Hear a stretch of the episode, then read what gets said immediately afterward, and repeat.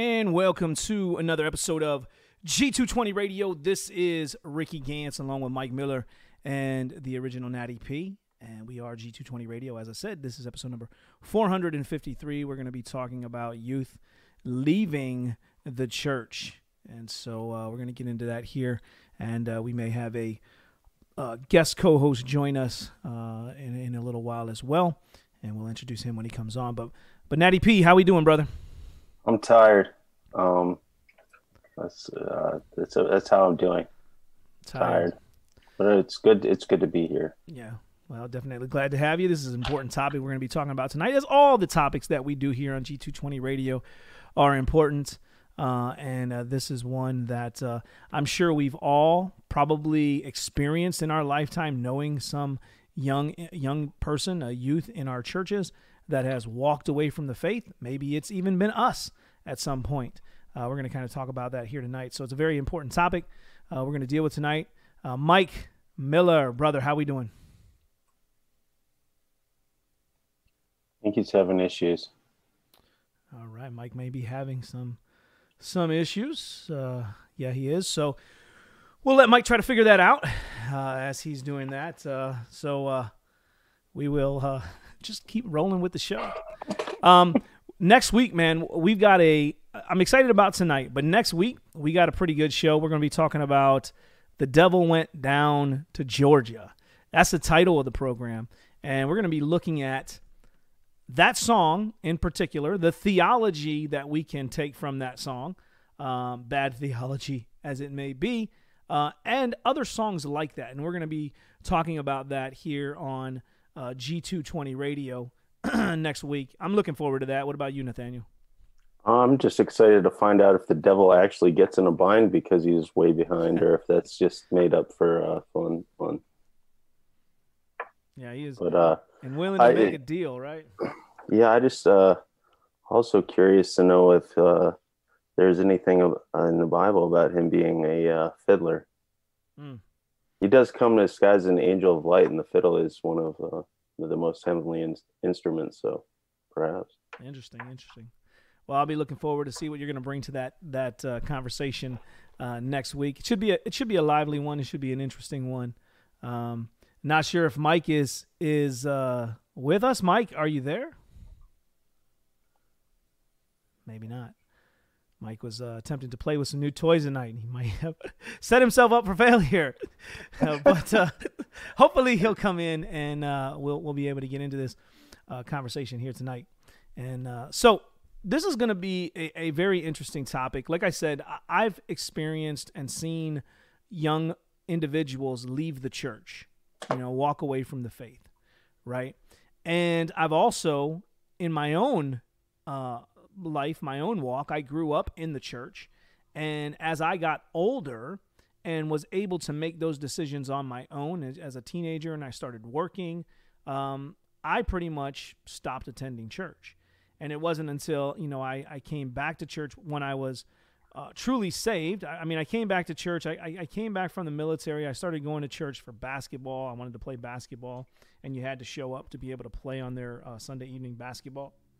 And so I started to do that. But when I truly got saved uh, at 32 years old, um, I, I went back into church.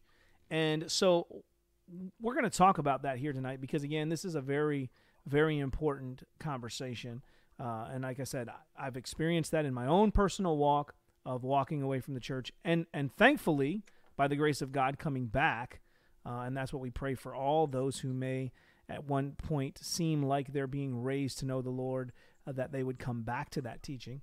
Um, but it's not always a guarantee, and sometimes people walk away uh, and they stay away from the, the, faith, and that is that is a sad, heartbreaking thing uh, to see. But um, we're going to talk about some of the reasons, maybe in the factors as to why we are seeing that. Nathaniel, what about you, man? When we're thinking about this topic, kind of what kind of comes to mind? Any experiences uh, or or thoughts on uh, maybe seeing youth go through this, or maybe even your own personal walk? I don't know.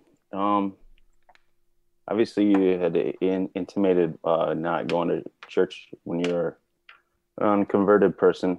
Um, I'm sure there were times that I slept in on Sunday when I was unconverted. but I guess the first thought, um, like you always see these studies that say so many such and such percent of the youth are leaving church, and um, I guess the first thought that comes to my mind is is what are they leaving?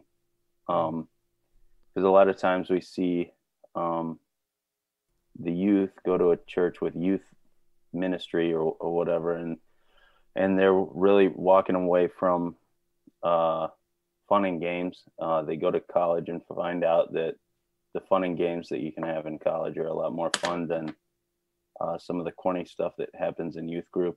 Uh, and so, I guess that that'd be my starting place. Is what are what are they actually walking away from?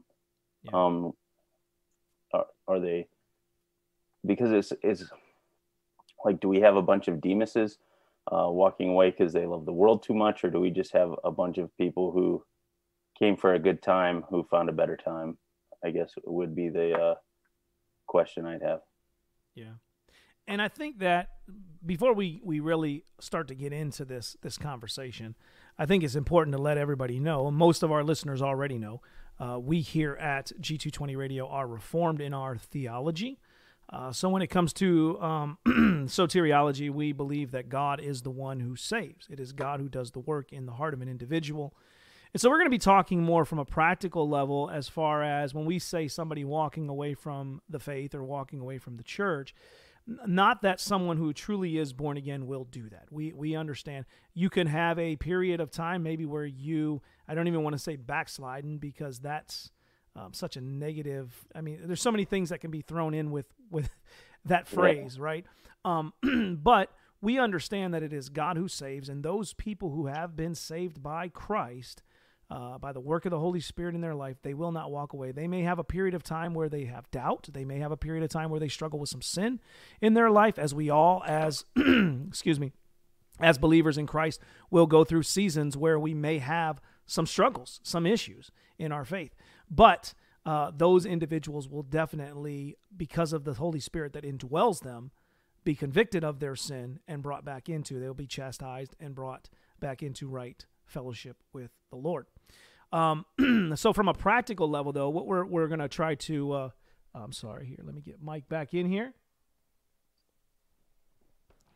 knocking but what we're going to do from a, a, practical level is we're going to look at this. So I want our listeners to understand we are reformed. We understand the soteriology, but as we are talking about this, we are stating how in this practical level of thing or practical, looking at it from a practical perspective, that uh, we may see people who are in the church or in to, to be walking in the faith, and they may walk away, um, and some of the factors that play into that. Uh, again, someone who's a true believer wouldn't do that. We do have Mike with us. Mike, how we doing, brother? Um, I'm doing pretty good outside of, as you've mentioned, trying to play with new toys and my computer deciding to not like to do anything. Uh-huh.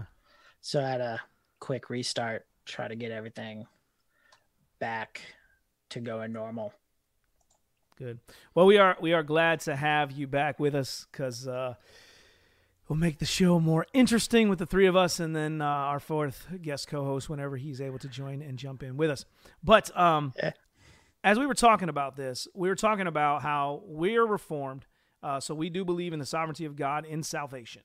However, uh-huh. in a practical level, when we're talking about this, people walking away from the church, we're going to talk about some of the reasons as to why, what may pull someone away. Ultimately, we know, again, I'm reiterating this, that salvation is of the Lord. Somebody who's truly saved won't walk away. Mike, you want to add anything to that before we continue to, to move on with this?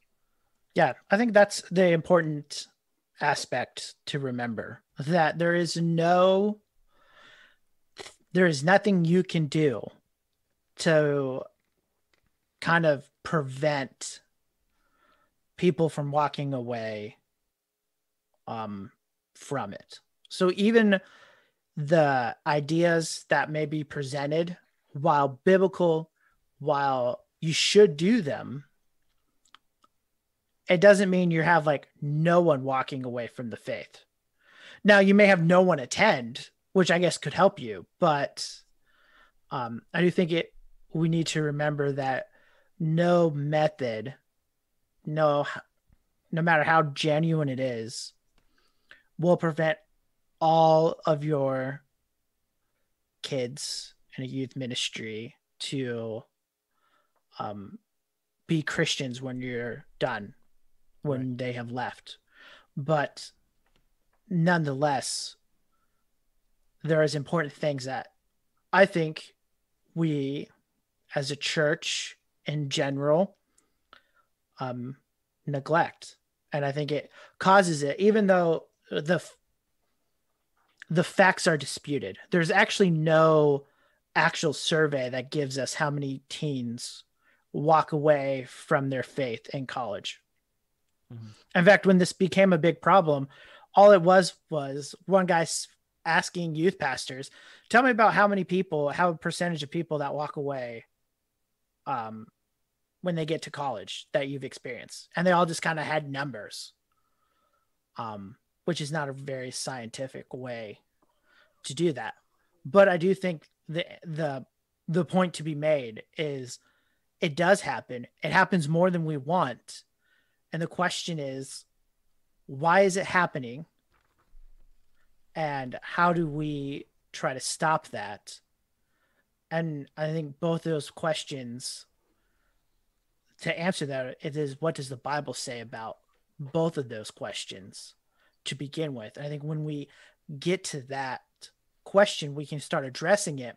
And that's why you kind of have you know three different schools of thought when it comes to try to solve this issue yeah and and i know you brought up about statistics but i was looking at some um, and I, I had three things here to point out um, that i was looking at as i was preparing for this this program here tonight and so according to barna okay they do they take these surveys they do these these you know uh, surveys all, and try to compile some data right again it's never 100% effective you know they're they're surveying so many people and and, and whatnot. Make sure here. Okay. Um, and so, but Barna says over 60% of young people raised in the church leave before adulthood. Okay, this is again, this is they're compiling this data. In May of 2015, a poll was released that shows that millennials are leaving the church in historic numbers. Okay, uh, and also here another uh, statistic that I have is in January of 2018, Barna again shared that the percentage of Generation Z, the group of, of youngs that are following the millennials, uh, that identifies as atheist is double that of the U.S. adult population. So the way that they're making it sound here in this survey is that they're just leaving the church in droves. Like these young mm-hmm. people are leaving, and so that's what we're wanting to talk about as you was laying that out there mike tonight here on this program is what are some of the factors that are causing this what are some of the things that are leading to this and um, I, I, I was thinking about a few years back i started to come into a more uh, maybe it was longer than a few years back but i started to come into a more uh, family integrated style of uh, worship you know when it comes to church. And by doing that, it caused me to study a little bit more and then also seeing the role of the the the priesthood of the believer within the home and how the importance of the family and, and, i want to get into that because i think that's that's more of a root cause there there's some other contributing factors that cause these hmm. people from leaving but the root cause there being this this in the home how what are we doing in the home to try to uh, teach our kids and, and bring them in that way um, guys go ahead and uh, carry on from that thought, I'm going to go and try to help Jason uh, get in. Yeah, yeah, definitely. Go ahead, Mike. Yeah. So as you mentioned, you know, you have five million grade. I think that is helps us to identify, and then, um, kind of the history. You have more modernly the Sunday school method, where the kids go to their separate service. They're kind of Sunday school, and then most of the time nowadays they have their own separate church service they attend like geared towards them um so that's your other extreme. Now there is a middle position called a family equipping model. It's what i was taught at at seminary. Not saying that it's the right one just saying that's what was taught when i was there. And where you try to have the best of both worlds that you try to equip the parents to teach their kids and then a student pastor and what or whatever tries to then teach the kids and there so it's a two-pointed spear. Instead of just having the youth pastor and the kids are only with the youth pastor um, the family equipping model tries to bring the family in. And then as you mentioned ricky um, the family integrated model which kind of does away with um, sunday school and which is what the church has done for most of its entirety. Mm-hmm. and uh, so there are those are kind of your three positions um, in that way. And i think that's important because each one of those are going to try to address this question in a different way. And i do think two out of the three answer it better and then i think one does have a, a better um, answer for it. And i think um, as we discuss it you'll probably see very quickly what method that is. Yeah. Leaving some suspense. Right right. Um, so as you can see we have our, our guest co-host with us here tonight jason saab. Uh, jason brother why don't you go ahead and uh, introduce yourself to the to the, the listeners and uh, give a little bit of your insight on this topic that we're going to be talking about tonight as well. Oh, sure. Hey, thanks for having me, guys. Appreciate it. Uh, haven't seen you for a while. Missed you. Um, Jason Saab, uh, founder of Appalachian Crime Ministries. Um, my interest in this, I guess, goes back to when I started in ministry because I started in ministry and um, I come from a little different perspective because being raised a Roman Catholic, I wasn't raised and marked with uh, 20, 30, 35 years, whatever, of bad Protestant teaching ministry. And so,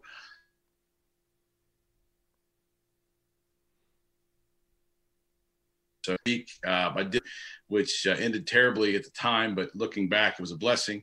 And so that was kind of my interest when I saw you post this. I'm like, well, this is very interesting. So whether or not I was going to be on, I was going to definitely watch and tune in to see what uh, see if anything has changed since I've been on the front lines of uh, youth ministry. So, yeah. Nathaniel, was there anything you was going to say before uh, before I stepped out? Oh no, I mean, you were just talking about the root uh, being the family, and I was going to comment. Um, comment that I that I agree um, with that assessment. Um, I've been reading a, a book by Tim Bayly uh, called uh, Daddy Tried. It's about fatherhood. And uh, one section he mentions uh, talking about uh, parents that go to church, and uh, I forget the exact statistics, but but overwhelmingly, um, if you had a father uh, that attended church and it was just the father, even had more more retention, as it were, of the the the children staying in church than it would be if it was just the mother. Um, just showing how important uh, the fatherhood is um, in leading the family that way, um, as it says in the Bible in Deuteronomy six gives the charge, and then uh, to to to for fathers to lead their children, and then that again is given in I believe it's Ephesians uh, to bring them up in nurture and admonition of the Lord. So um, I think that is a, a pro- probably a root uh, aspect as as we discuss the family, um, insofar as uh, the youths uh, stopping attending church.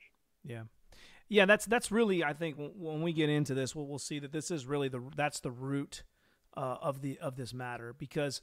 Uh, and, and, we'll get into it more. I don't want to kind of jump ahead, but uh, we'll definitely get into that. But I wanted to talk about a few contributing factors in this as well. And so again, we're going to get into some of those things. Uh, let's talk a little bit as we we've kind of already set the stage on this, but uh, let's talk about this. You know, the, the the Sunday school type mentality. As Mike, you were saying, this really is a new concept. This is not something that is is uh, uh been around in the church from since the beginning. Uh, parents just taught their children Deuteronomy six.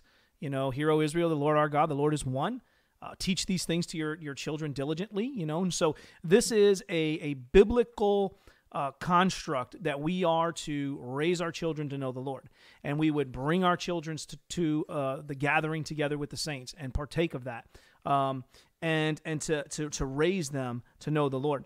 Now, the Sunday school model, it's a couple hundred years old. It came around. Uh, just like a lot of things, you know, there's probably really great intentions uh, wanting to try to get, because in, in that environment, wanting to try to get these young people who were working to help their family and not able to go to school a way to read, but also doing that by using the Bible and getting them to know the Word of God.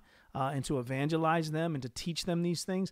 So, not necessarily being something wicked or evil, but as we've seen it progress in the Western church, um, I think the focus has kind of shifted a lot from so much of and, and there are probably churches that do it better than others you know but but i'm saying that the, the it's probably shifted or we've seen it shift from being this focus of trying to to to do this as a teaching tool to bring these children to know the lord into a more entertaining let's just kind of watch the kids while the parents go sit in the main church you know? And so let's talk about that a little bit here the sunday school church and kind of what we've seen it develop into. Mike? Yeah. I mean obviously you can think of churches with big budgets who have separate youth areas with their own sound systems and sanctuaries worship centers whatever they want to call them. And you've um, cut off family worship at a church. I think that's the issue when you start getting into um, some of these is the kid the kids are not watching their parents worship and there's something i think important there and mm-hmm. when we think about the development of i mean just this this age segregation you have it in public schools it's now it's in the church it's in school in general where like the kids are just around themselves. And i think um one problem with this is discipleship. Mm. in that the bible calls for older women to teach younger women. Now in the context of that in ephesians um 2 or not ephesians 2 sorry first timothy 2 first mm-hmm. timothy 4 i'll get it right eventually it's one of those pastoral epistles now as I think about it. Um, but you have this ad- admiration. Now, when Paul is writing this, he's talking about probably people over 40, discipling people under 40. That's kind of the idea. Well, kids fit in that. And there's a, a structure there. And that current kids learn not just from their parents, but from others and seeing. So if you put all the kids into one classroom and then have adult maybe some high school students if they're younger. Well, what I mean, they're just learning and seeing um all of what they're doing. And they're not really in a position for discipleship. and when we start cutting that off, so they're not watching their parents, they're not being discipled by others in other generations outside of a youth pastor or a youth leader, whatever it may be and so you've kind of cut it. Not only that if you believe that the church is together now you have like adult church and kids church. And you have all these other churches meeting together but you're not meeting together in unity um, with it. And i think you know is there a place for sunday school? I think so but I think there's also a time in which everyone meets together to worship. And I think when we segregate so much that not everyone meets together in one place for worship, you really destroy a, a child seeing their parent worship and seeing how to act and to um to sing praises and to what it looks like to pray and to sit diligently and listen to the word of God and having that focus because from what I can tell, while there's a lot of exciting stuff, it's not always sound teaching, which I think is another issue altogether. Yeah. Yeah, absolutely. You guys want to go ahead and jump in anytime and share any thoughts that you heard um, or came to mind as you was listening? I think one thing um, that uh, I know our church we don't uh, we don't do the youth uh, we, we do up to about I think maybe third grade up to third grade we have some kind of a Sunday school that they're in, or that they're we don't call kids church, but more of a Sunday school that they're kind of in. And and I think there's some wisdom uh, in in cutting it off at a very young age. I'll never. I remember um, when I was studying all this and preaching through it and getting fired from my first church. Uh, Jeff Noblit, I think, offered some really good wisdom, and he made mention of um, uh, about because of you know the family integrated church model was on like one camp, and then you had the full blown youth ministry on the other camp, like you guys were talking about when I came in. And but the thing is, you know, when you have a child. Um, uh, and I've been to both different churches, but like in, in the nursery, for example, you know, some people when they bring their children in and there's no nursery and they knee jerk one way, then the child learns the church is where I come to eat snacks and play with toys. And that's when I come to do it. And so you go to take those away from the child and they get, you know, um, so there may be some wisdom in, in doing that, but, but in the same token, it's almost like a cancer because the minute you let that division start, you know, where does it stop and it can grow. And, and I think some churches it, it, it's manifested. And then you have some churches I've seen where they try to, I guess, bridge that gap. Mm-hmm. Um, and the only way I can see it anywhere possibly working reasonably well is um, uh, we're, we're actually considering doing something like this on a smaller scale. Like I said, we cut them off, I think, second or third grade, but that whatever the pastor is preaching on, that is the same thing given in the Sunday school lesson. So both the children and the rest of the family get the same thing. And then there's helpers sent home with mom and dad. So they can't pass their their their duty off to evangelize and disciple their kids. And they can take what we learned in church in a, in a lesson and apply it that week to their children. Mm-hmm. So it kind of helps them along um, that way. That's, you know, but it, but I think I think Mike hit it um, on the head. To some of the things he was talking about. Uh, the, roots of it, and all the way back to what you were saying with the Sunday school being a new a new thing. Am I am I correct in uh, thinking? I remember reading somewhere. I thought the Sunday school actually was a product of the prisons. Didn't that start in the prisons and eventually get transferred into the church? The churches started that in the in the prisons, right? And then that then they brought it that model into the church itself. Is, am I dreaming that, or did I read that somewhere in church history? I cannot say here there. Yeah, uh, I, I, believe it was over uh, in, in, in the UK there where they were trying to to bring about this, um, not in prisons necessarily, but uh, and I could be wrong, but I remember when I was studying this and looking at this, uh, and this was years ago, uh, but uh, that it was started because you had when you when you go back in history, a couple hundred years ago, there was a lot of what we don't see today the children going and getting jobs to help their parents because there's a lot of depression there's a lot of you know uh, families that are struggling. And so young children were going to work and they were missing school. They weren't able to go to school. So when this was developed was it was a way of these children who are not getting an education we're going to bring them into this sunday school this day that there is no work because even back then they recognized the lord's day as being a day of, of, of rest and a day of worshiping the lord um, not like we see in our society today. But they they brought them in to try to teach them how to read, to teach them how to read, and they were using the scriptures to do that. Uh, and then this this Sunday school kind of began to develop from that there. Uh, but that's interesting. I'd have to go back uh, because I don't want to be wrong in that uh, or giving right. wrong information. I'd have to go back and look too. Um, but when it was a few years back, I think when the family integrated uh, movement started really picking up some steam uh, and I was doing some research on that back then. Um, that's what I was, uh, I recall. Um, but again, I could be wrong. Somebody can correct us and send it to g220radio at gmail.com. And uh, if you know anything about that. I've heard the same thing, so you're probably right. Not that me hearing something is like the test for truth, but two witnesses. Yeah. But yeah, so you have this, you know, um, like like you were saying, Jason, they're, they're, they try to bridge the gap or try to find a balance to do this well. And and that's why I say I don't want to broad brush this and say that if you do Sunday school that there are churches that just completely do it all wrong. I think there are some churches that probably are investing and doing well in that to try to, uh, like you said, bridge that gap. You know, Jason, um, to to balance that out. Um, but then as we talk about the other models in that, I think what you what you was talking about, Mike, there with the, the family integrated model uh, or even to where they bring them in up to a certain age, maybe three, four years old. Uh, they let them go out uh, at a certain time after a few songs or so, and then they bring that, they take them in to, to sit with their own age group. Um, and then after you know four or five years old, they just let them stay in the church for you know, um, or whatever it may be, uh, second grade, third grade. They let them stay in the church with their parents growing up.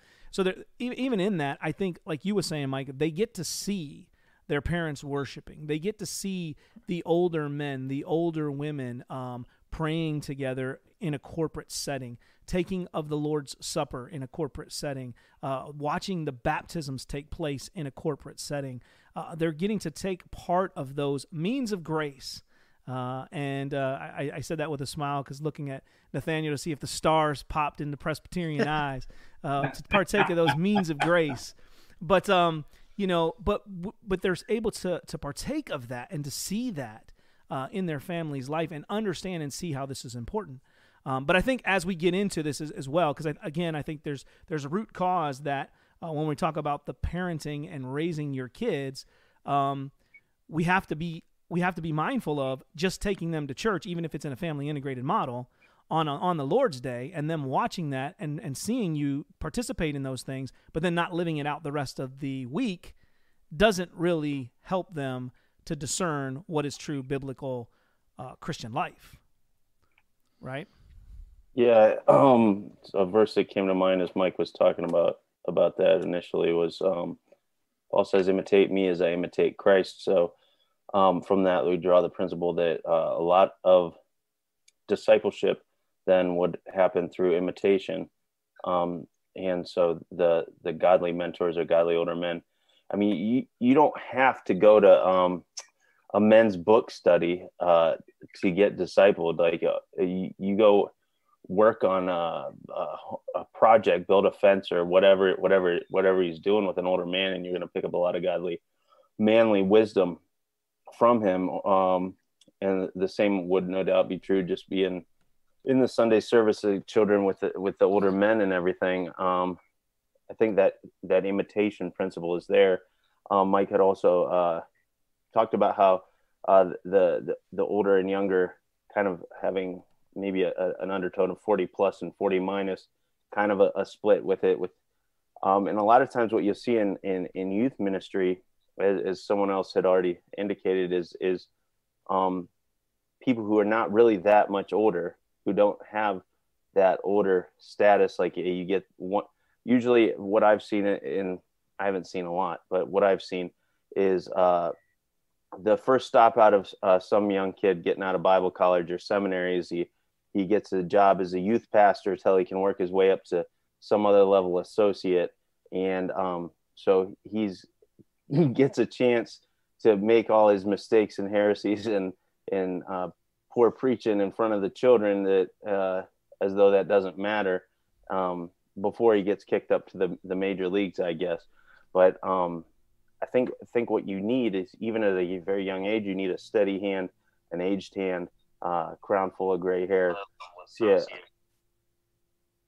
to help uh, guide those children in the nurture and admonition of the Lord uh, as as as a supplement uh, to what they get at home.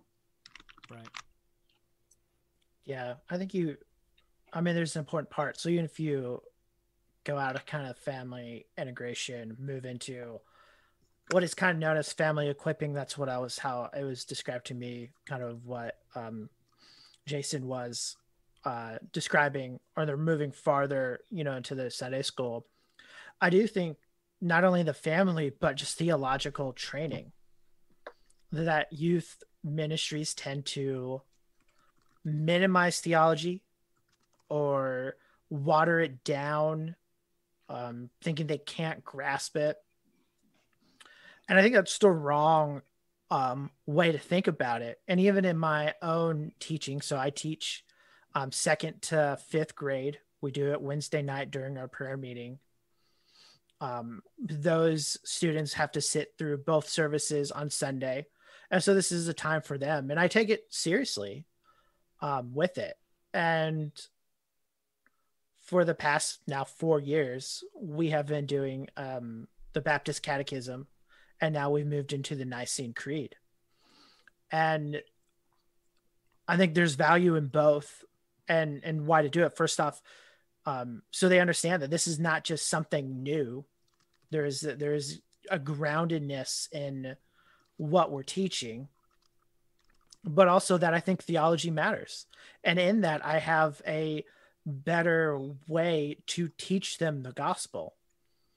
And I mean, just a couple um, Sundays ago, one of my students was baptized. Mm. Um, now her parents um, are godly parents and, and raise their kids in the fear and admiration of the Lord. So it's not just my work, but I was part of it. I taught her for three years now and going through those um, questions and talking about, you know, what are the means of grace? How does um, Christ bring about salvation? What does it mean that Christ is king? What does it mean that Christ is prophet? And to go, and I think a lot of times we see in youth ministries they don't they don't want to talk about it. It's all practical, how to have really kind of that best life now and not challenging the students to think theologically but also critically which they're not most aren't getting in their um, schools anyways. And so not only to ground them in a theology but then how does this apply? And what makes us different than mormons or catholics or the atheists and agnostics? And how do we defend what we believe and what we do it? And when you get to college i mean what's the one thing? They attack christianity. If you don't have the answers well you're going to be easily persuaded. Right. And i think that's where even if you go apart from you go with the Sunday school route, there's a big miss there in trying to teach them to do it. Now, they can't do it one hour a week. You know, that's where the parents have to come in help and shape that and continue that education. And I'm upfront with this parents what we're teaching so they know. And and I also try to integrate it with our church. The reason we learn the Nicene Creed is on the first Sunday of every month, we recite the Nicene Creed. So not only do they get it every month, they now hopefully will understand what they're saying when they also recite the creed back, um, as we do as a corporate um, activity. Yeah. Yeah, I think uh, Ricky. I was looking back and thinking about you know the whole your the the show is uh, this episode rather is uh, you know, exiting youth. Why are they exiting the church? I think, and, and I think it, we're hearing the the answer to this, which has been on many of us have been dialed into. It's youth ministry, and, and I, have often described. I've got a message I've, I've preached a while back. It's called Confessions of a Youth Pastor, and it's got me in trouble a couple times. But but but I equate youth ministry to like if you think of a NASCAR race, right? And regardless of you're a NASCAR fan, you know you got the bright colors and the and the the, the engines, 42 cars running 800 horses and that miles all around the track. That's biblical Christianity. Youth ministry is taking like a bag of Skittles and flushing them down the commode and watching them swirl around the toilet bowl. that that's the analogy I give that's that's the analogy. And, and, and, the reason why is there is and this is what got me yanked into a pastor's office the very first place i was a youth pastor. He heard me say this and it got me yanked physically by the arm in his office and the door slammed behind me. And it's this there is no biblical mandate for youth ministry period. End of discussion. That's it there's no biblical mandate. And, it, and when I said that out in the secretary's office was right in front of his office, he yanked me in the door and he pulled me in. Got I could still smell his breath that morning. And he said, if you, he said, I know that's true, but if you ever say that outside these doors, you're going to have big trouble with me. And that's how disingenuous he was. The fact is, I come from a Catholic background, okay, and and and when I when I was doing all these things because we were trying to model the, the, the typical you know pizza, dodgeball, and slap a verse of Jesus on the end, the entertainment model, because we wanted the parking lot full, and I had the parking lot full. But when I started falling under biblical teaching from real men who understand the Bible, like Voddie Baucham and Paul Washer and those guys, I started seeing how broken this was. And I tried to apply those biblical principles. So instead of the pizza and the dodgeball and the foolishness, right? And I'm telling you, I was into it up to here. Everything we make fun of and I would mock now, I was part of. And I was, I repented of that, that mess and I'm ashamed of it. Um, but th- those those things, when I started preaching the gospel, and I think to go to Mike's point, back where this goes, the creeds and everything, that's great. But these kids need the gospel. And, and and and they need also to understand we need to speak to these kids like you know, like they have a brain, not coddle them and try to patronize them. I was watching something today. It was funny. The show was coming on the night. I was watching something today about how many kids, uh, even and some of you guys, you, you've all been, I think, at college campuses. I'm sure you've seen one or two guys at a college campus that, that have come up that have never considered the law of non-contradiction. Mm-hmm. And when you try to explain that in the context of worldviews, it just some of them it just blows their mind. They've never thought of it that way, and you see the light bulb come on. And so, I think we do definitely need to need to reason with them. But I but I think we go back and, and see the the root of the problem of why kids are leaving. The mass exodus is is is because of youth ministry because we have usurped parental authority we've gone against deuteronomy 6 we've gone against ephesians 5 15 through 6 4 we've gone against those we've usurped the authority we've taken it away and and what i have seen as an outsider coming in from the Catholic Church into the Protestant faith is the church over 30, 40 years telling parents, we're the experts, give them to us, you don't know what you're doing. And that's what parents have done. And they've abdicated their duty. And then they expect in that one hour on Sunday to offset the other 166 or whatever hours during the week that their kids get into. And so I, I think it's a it's a it's a mess of our own making, so to speak. And you know that's I think that's the crux of why we're seeing the exit that, that, we're, that we're seeing in, in the church. And until we get back to the gospel, until we get back to holding parents biblically accountable, um, you know, it's the old adage. Look at you know, look at like the country right now. As the church goes, so goes the world. Well, I think it's a really important. And what you said there is this idea that the church is saying, "Hey, we're the experts." Now, the That's church right. is absolutely important. The church is vital to the life of a believer. But this idea, when it came to youth ministry, is, "Hey, we're the experts," because have we not? Brothers, have we not seen that played out in the adult lives of people? Where when you come to them and say, "Hey, man, uh, are you reading the Scripture? Hey, what are you what are you learning this week in the in the, uh, the Word of God?" And they say, "What are you talking about?" Or you say, "Hey, man, have you have you been uh, have you been able to share the gospel with anybody? You know, um, lately, how did that go?" Um, and they're like, "That's not my job. That's the pastor's job."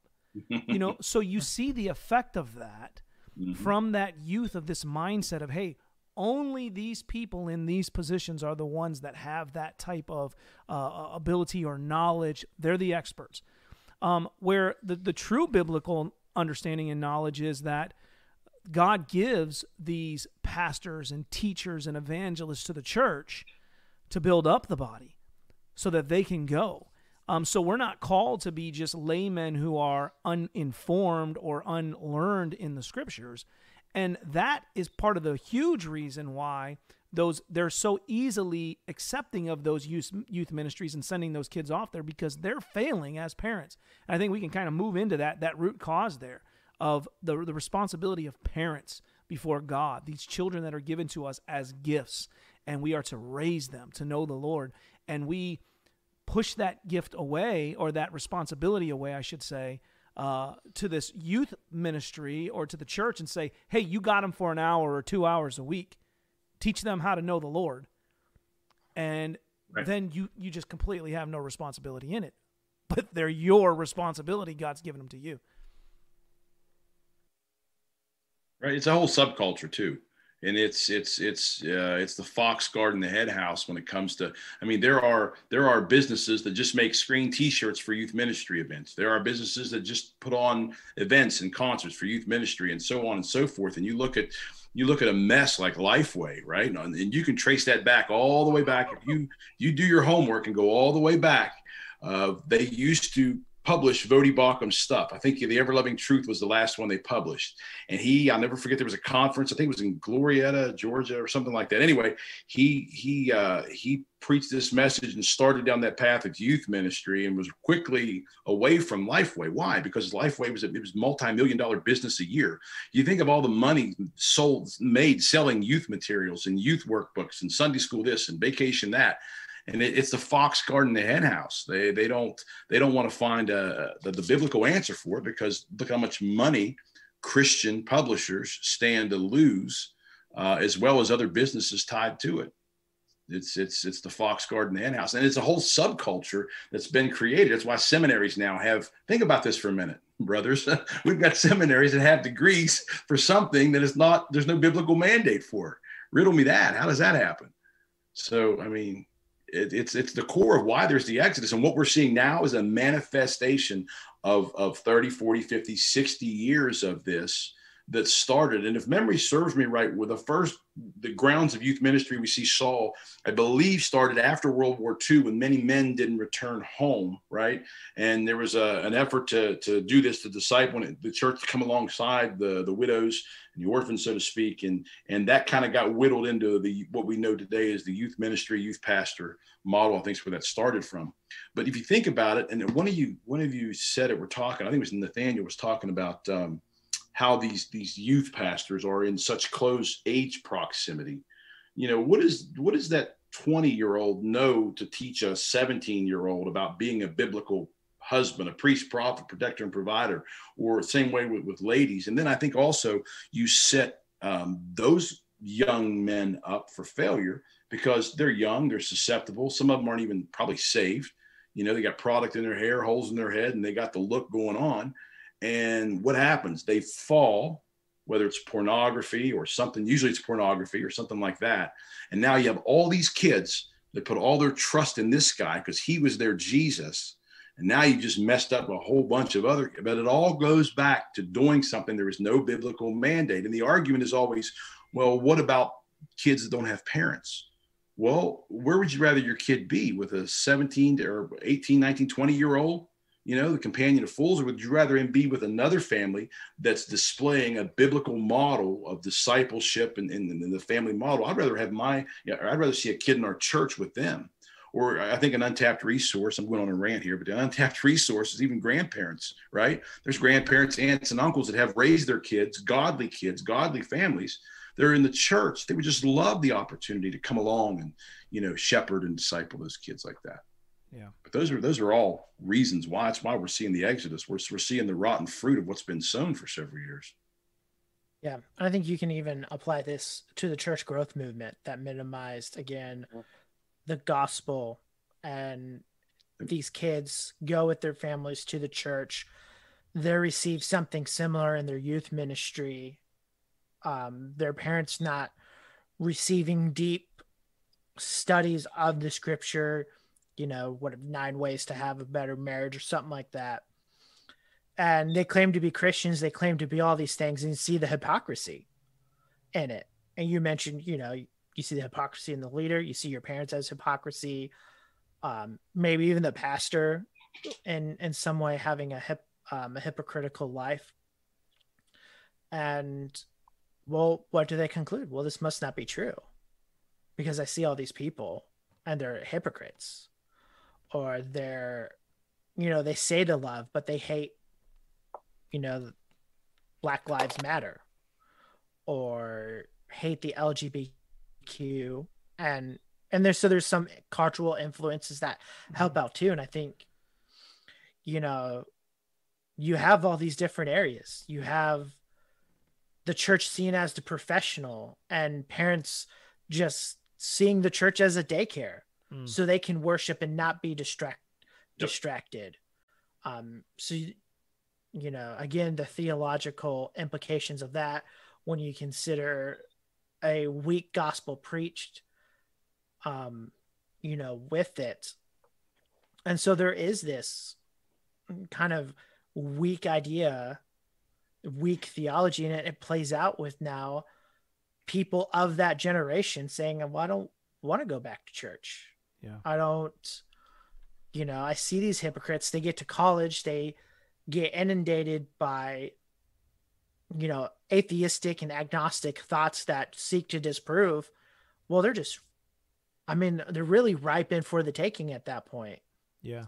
You know, as you mentioned, and I don't think youth ministries necessarily lead to that, although they can. But as we've kind of mentioned, the parents need to lead in not only having a home that is gospel rooted and shows the displays of saving grace and you know the parents teaching their kids the gospel and then the church helps whether it's through you know sunday school or youth ministry or even just having them in the service in which they hear the deep teaching and the gospel proclamation um, in the sermon.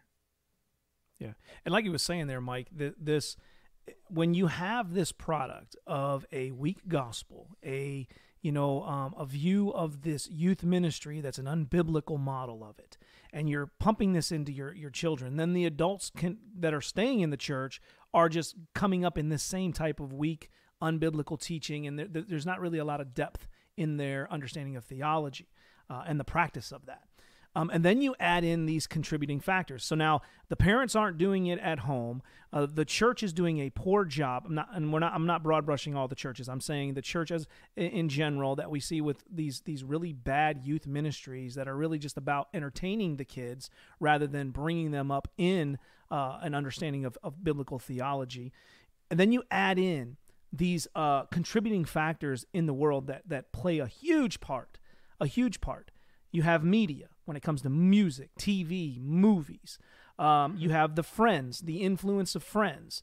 You know, uh, I think Mike, you was talking about it. You know, when they get to, to college and they get to around these other people who are doing things that, hey, look, I think Jason, you even said in the beginning, um, th- there's this thing that you're doing at the church and then you find something that's even more fun over here like we're doing some games over here but now we're having some some real games over here and we're doing some other stuff here that's more entertaining you know or this concert that I go to looks just like the one at the church, but this one's a little bit better, you know? Um, and so these are playing a part. So the, the media, the friends, the schools, as we mentioned, the, the coming up in public school, being indoctrinated um, by this. And again, I'm not broad brushing and saying that if you send your children to public school, I personally homeschool, but I'm not saying if you do that. You know, I understand there are circumstances where people have to do those and make those those uh, those calls, but those thing those schools are indoctrinating your children.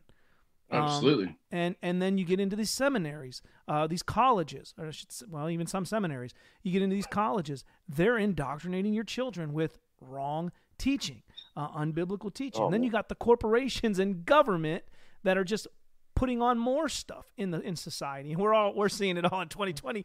But I mean, um, all that stuff plays a part. So, uh, guys, let's talk about those those contributing factors here. Just jump in and and lay it out there. Yeah, so I think uh, Mike kind of brought up uh, full circle um, uh, where we started. What we when he said the uh, growth, because at the beginning we asked what like what exactly are they leaving? Um, the gr- church growth movement, the uh, attractional church model, uh, all that stuff was like Jason had said. whenever his confession of the youth minister, fill in the parking lot, you know, um, putting butts in the seats and whatnot. Um, it really I mean, even the survey, we look at the survey, uh, X number percentage of, of students go away to college and stop going to church. And so that's what it, this, that's what this model is, is, is about. It's not about uh, your faith or, or being a Christian so much as it's about, do you, do you go to church? And I mean, even, even uh, common parlance for trying to discern someone's faith is like, um, you you might ask them, "Do you go to church?" You don't say like, "Do you believe in the Lord Jesus Christ?" It's like so inundated in into us and into the air we breathe that we it's not it's it's it's do you go to church? And so when they walk away, um, they're walking away not from uh, necessarily a faith, but they're walking away from going to church. Um, and so that all comes from the attractional church, which, as as you said, Ricky, um, peddles that soft, weak gospel that um, many times is no gospel at all because uh, it really doesn't cost anybody anything. Doesn't really cost God that much. Doesn't cost you uh, anything at all. It's nothing but a bunch of cheap grace. Um, and so the the church is failing in that, um, both to parents and children. And then um, when that gets watered down in youth ministry, um, and ju- just coming back to the parents, um, it really is the parents' job uh, to both educate and catechize their children. And for so long, uh, since the early 1900s, we've been shipping our children. I was shipped off to, to public school to, to an institution that was invented to take God out of education and take kids away from their parents. And um, so they're not getting the, the Christian education where God's the author of all things. He's, he's, he owns math, he owns science, he owns uh, religion, he owns philosophy, he owns all these things. And now it's uh, uh, this godless education. So they're not getting the catechesis nor the education that glorifies God. And um, when parents fail to catechize their children, to bring them up in the fear and admonition of the Lord, there's all those other people who are willing to catechize your kids. So if you don't catechize your kids, if you don't teach them to love Jesus, even though they may not be converted yet, someone's going to do it for you. They're just going to be teaching them about a different God. As as as you said, Ricky, the, the culture. We, I mean, turn on Netflix. They're going to get a whole world of education in in, in the gods of our culture. Um, and, uh, and with the school, with the with the school, ship them off. They're going to get educated not about the true God, but some God. Um, and it's everywhere, all over the TV. And so, so whenever you are 40 hours a week at school, uh, three hours a day at home with the television, the the, the Fortnite and whatever else uh, you're getting catechized by. So, just kidding, Jason. Um, not really. Uh, all those all those things, all those extra hours of education that your kids aren't getting about God. Um, why, why, why wouldn't they stop going to church? And and when you said three hours a day with TV or whatever, I, I, would I would say that it's probably a lot higher with media these days because of the smartphone. Mm-hmm. You know what right. I mean? Like I, I mean I, I we've all been to college campuses, right? I mean, how many kids do you have to actually stop because their heads are down with their earpieces in, listening to music? Um, even in high school, right? they're taking their phones and and again the, the teachers can't even get involved. This is a whole nother topic. They can't really even get involved to discipline kids anymore. So who's going to take away your cell phone in school? You could be listening to music all day. So you're, you're inundated with this stuff yeah, there's an interesting shift I noticed um, a while back. Of course, now I, coach youth sports a lot, and, I, and I've noticed a, a, transition of kids. They don't have something stimulating them in their face. But but even before that, if you remember, you guys growing up, I don't know what, what you guys had growing up, but like the the Nintendo or the, the the original PlayStation or whatever. Did you ever notice how you had to get to a certain point in the game to save? And if you mm-hmm. didn't get there, you had to go all the way back to the beginning. Nowadays, just like Netflix, it made me think of it. Netflix, right? You don't have to wait till the next week to see the next episode. You can sit there and binge as long as you want, blow through an entire uh, thing. Same way with video games. You can sit there and uh, the Spider Man on the PlayStation 4, you, you can sit there and, and, play all as much as you want and save at any point. All the games are made like that now. So we, we're, we're we've seen this culture shift where it's gotten even worse because now the media that we like, now that media is available, like you said, inundating you as much as you want for how long you want, you know and so it is it is especially hard, and it's especially. I agree with you, Ricky. I think it's a lot higher than a lot more than three hours because it may just be three hours in front of a TV or something, but there's a lot of other hours on your cell phone and everything else that uh, that's vying for the attention. It's almost like an electronic Vanity Fair for the kids. Yeah. Yeah, I think it's important, and this is not original for me, and I've heard it from multiple sources. But um, if the parents and the church aren't going to disciple the kids, I would say combined effort, then someone will. They're oh, going yeah. to have it. It's either they're going to get the biblical teaching, as Nathaniel was saying, or they're not. They're going to get the philosophy of the world, the philosophy of men. And I think that's the important part is look, as we mentioned on the on the front end of the show, that only God can save our children. But there's a sense in which we need to preach the gospel, teach them about who God is, so that they can come to know the Lord. Mm-hmm. That and that uh, with the hearing of the gospel, they will be saved. I mean, I know they have studies. I think Focus in the Family said like someone has to hear the gospel 10 times or something like that before they'll get saved. I, I don't take much stock in that most in the missionary field, um, missionaries don't usually find their first convert, don't have their first convert um, until about seven years into the field. And if we think of our kids kind of as the mission field, I mean, it takes time. Yeah. And if you're only doing it once a week, maybe for some, maybe two hours a week, you know, at my church, three hours a week.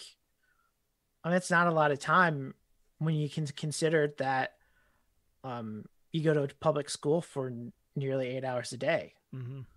And so three hours isn't nothing when a school in there. Now, I think parents who send their kids to public school can help train and teach their kids and and and show them what is true. It may take some effort.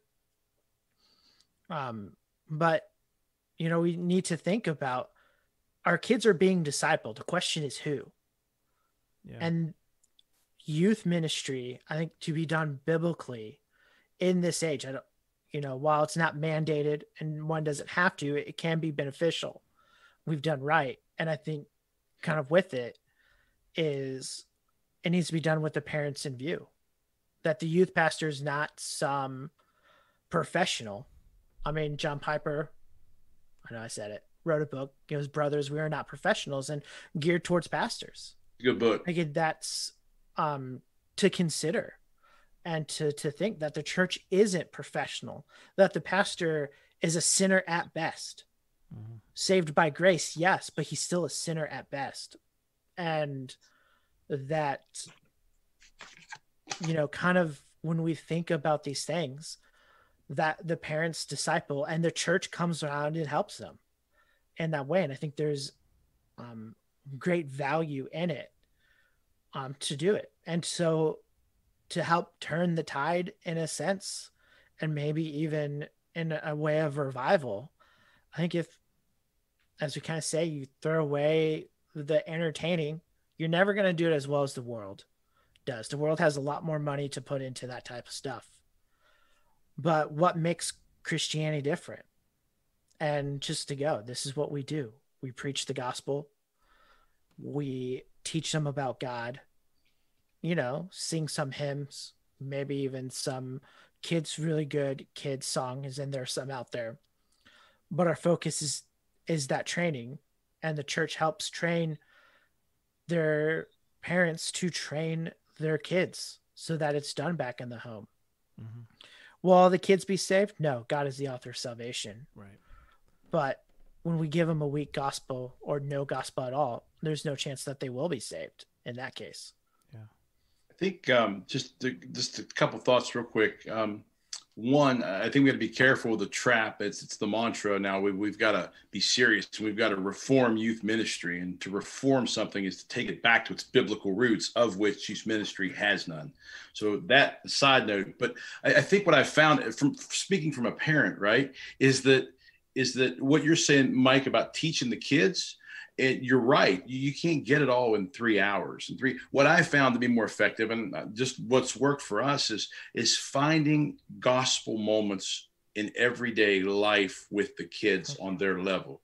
You know, I'll give you an example. We're a big Marvel family, and so so there was uh, there was one one time I, I picked up on that scene right in the original. Uh, I think it was the original Avengers where Loki is in Germany. They're going to get the Iridium, and Loki's there, and he gets out on the street, and right, and he's he he he's puts his staff down and he says, Now kneel before me. And they all kneel down. And he makes a remark there. He says, Is this not your natural position? Right? That, that everybody wants to worship something. So I'm able to take that moment, you know, where the kids can identify. And I'm, I'm able to meet my son and my daughter right there at that moment and then have a talk about idolatry and tie it back to the gospel. And, and I think a lot of a lot of uh, from a parent parental perspective, I know it's a little outside the lines that we're talking about, but from a parental perspective, as a Christian, I think it's important that knowing the culture and everything that we're around, not trying to be relevant, but that working within these boundaries, I, I look.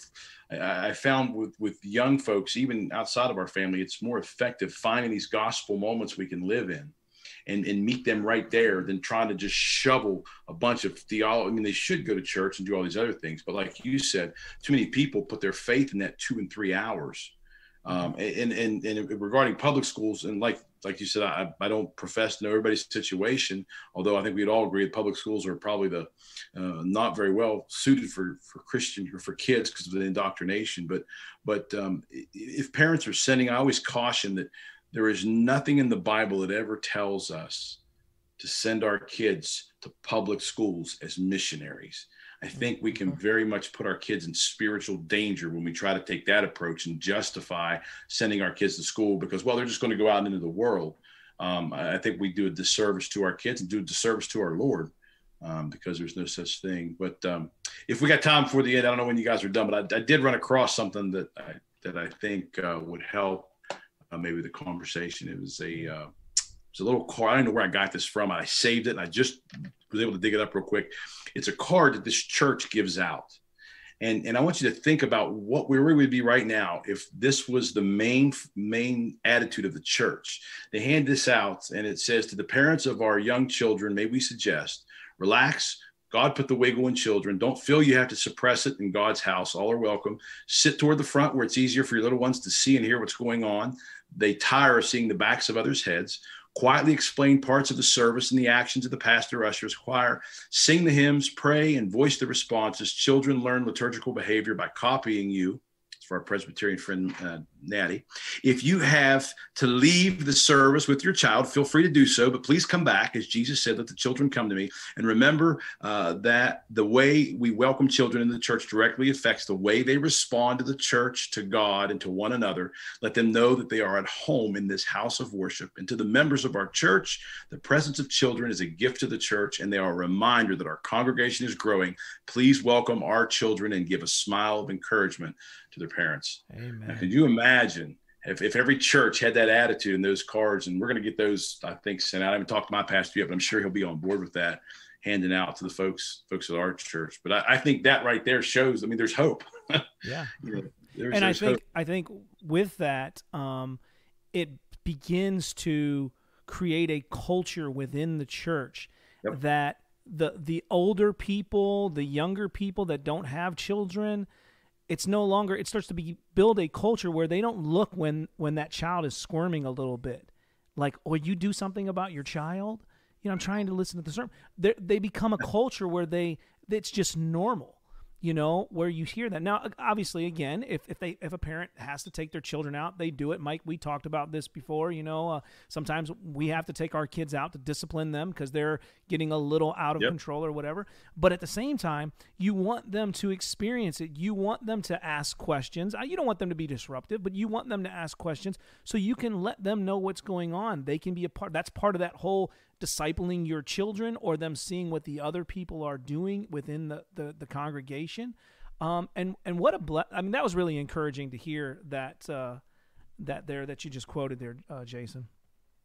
And just uh, add to that, if you're at a church and you do hear a little ruckus, a little loud, pray for the family. Amen. They're probably embarrassed.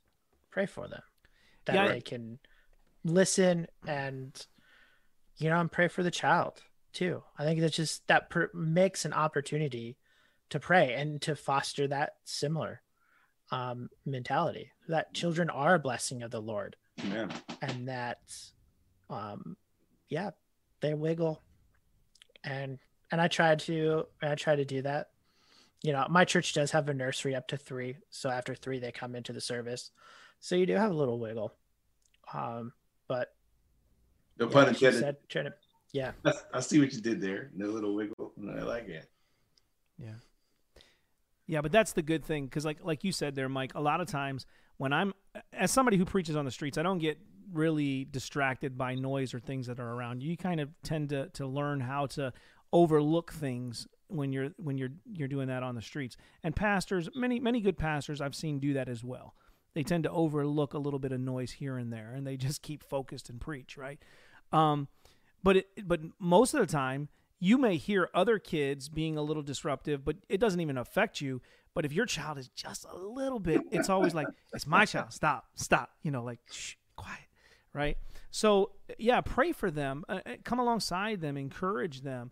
Because what we want to do is we don't want to see the youth have a hatred for the church, have a disdain for the church, be so uh, inundated with so many other things, the media and all the things in the world, and not getting it from their parents at home to when they get to this age where they're able to walk away, they walk away. We don't want to see them exit the church.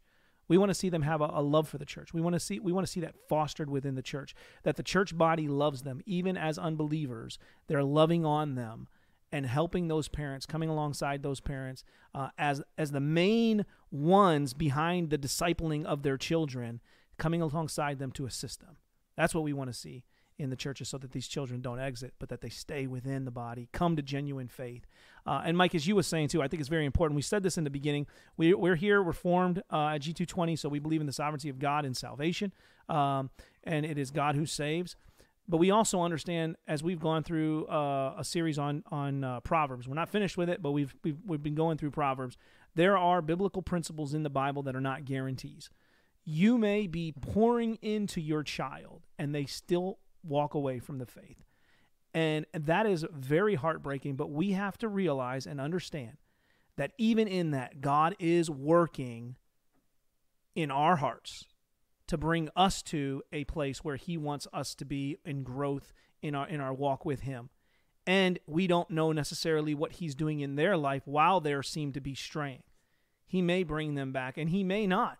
But that's something that we have to trust in the sovereignty of God, be in consistent prayer for our children, you know, um, seek the prayer of our brothers and sisters, the saints within our church, to say, "Pray for my wayward child," you know, um, because that's a, it's a hard thing. It's a heartbreaking thing to see your children not walking with the Lord. But we also we do understand that salvation is of the Lord. You cannot force your kids to be Christian, right? We can end right. up becoming very legalistic in the approaches to try to do that and try to bring about morality. But we have to trust God is sovereign in salvation.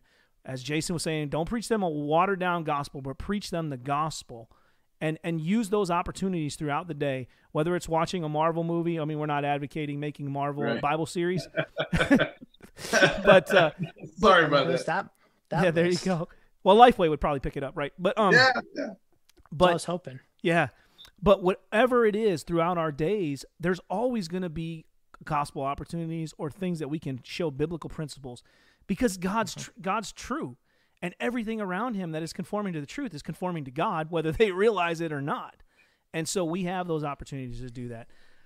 Um, guys, maybe a little bit. We'll, we'll, we'll end it here soon. So maybe each one of you go ahead and and uh, close it out with any last thoughts you may have.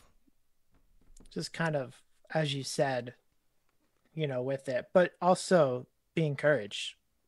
If your kid has fallen away, um, you still pray for them as long as they have breath in their lungs, they can repent and trust in Jesus. And even one of my elders, his son, raised him in the church. He walked away, lived an ungodly life, was saved, and his wife was saved, and their daughter was saved. Um, God still uses you, you know, even your prayers and so don't stop praying mm. but you know again god salvation is of the lord and we can come to him and we can know you know that what god does is good and mm. right and just and you know and we're called to be faithful and if you can, at the end of the day, say, all I've done is what you've told me to do, God is pleased with that. And so just keep going. Yeah. Yeah, talk I definitely pray and uh keep talking about these things as you rise up as you lie down as you go about your business. Um, use every opportunity, redeem the time and such things. Um, love your children. Tell them about Jesus. It's a uh, it's a good thing to do, and it shouldn't be just one day a week. It should be every opportunity.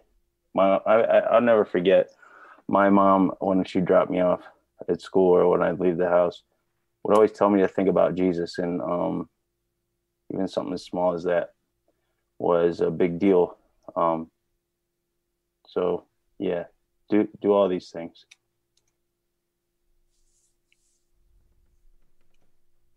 Yeah, I think um, I think you guys hit it right on the head. Um, preach the gospel. I think those three words you could just sum it all up with. To children. I know we say that a lot. Sometimes it becomes a monotone thing to us because we just we live in this you know this ministry and this calling of preaching and so forth. But um, uh, God has allowed me to taste that once to see how it manifested and grow my oldest. Uh, is uh, it, it, got to a point where it would offend me when people would say, "Oh, you did such a great job with Kristen." I know I didn't. I didn't. Um, uh, she got she came to Christ. She was she was saved in middle school, and I can tell you that seeing the fruit of the work of God um, manifest itself out to where I never worried about her lying, trying to sneak around, going to parties. There was no contention uh, all the way up to when um, you know she didn't socially date. She didn't date till she was in college. So she you know dated with a purpose, intent of marriage. All these things I believe came together, and I was able to taste that and, and that goodness because of the gospel, because she responded to the gospel, because God saved her, because the gospel was the priority um, in that. And I think Ricky, you mentioned the legalism. You know, her cousins were grown up were around her age, and all her parents would give them was just do this, do this, don't do that. It was all external things. And I told her, I said, when you wait till your cousins turn 18, they're going to go nuts and wild. They did. One in, you know, one has two kids out of wedlock. One is a mess. The other one's messed up, was messed up on drugs and all this other stuff. And it wasn't because the, my parenting was better than theirs. It was because she got saved and and now I see her living as a biblical wife with a biblical husband and a, and, and so forth. And God has just been extremely generous. But yeah, but that all goes back to preaching the gospel to your kids, and and but when I say that is, and sometimes it's hard to disconnect the ministry dad from being dad dad. You know what I mean? We speak differently to different. And I think uh, I know I'm guilty of not listening sometimes and really trying to hear what the, where the kids are in their walk and so forth. But at any moment, trying to look for something, whether you see something down the road when you're driving or when you're fishing, hunting, whatever, um, you know, to take these opportunities and don't let them pass. Don't let one pass by. Try to seize every opportunity to reach out to your to your children. And um, for the church, you know, get back to the Bible look what the Bible says about the youth. I think there's the answers. They all lie within everything we've talked about tonight. Yeah. Well, amen, brothers. That uh, episode number 453, we're talking about exit, uh, the youth leaving the church. We pray that this was edifying to you and helpful. We'd love to hear your feedback. Email us at g220radio at gmail.com. Again, that's g220radio at gmail.com. Send us that feedback and let us know what you thought. Maybe you have some some wisdom you'd like to impart to us, something maybe we didn't cover, something that's that's you've prayed for or you've seen develop in in uh, your church that is doing maybe they're doing it well uh, in ways to to reach the youth and keep the youth engaged. Uh, and so uh, we'd love to hear from you. That's been G220 Radio. Until next time, God bless and good night.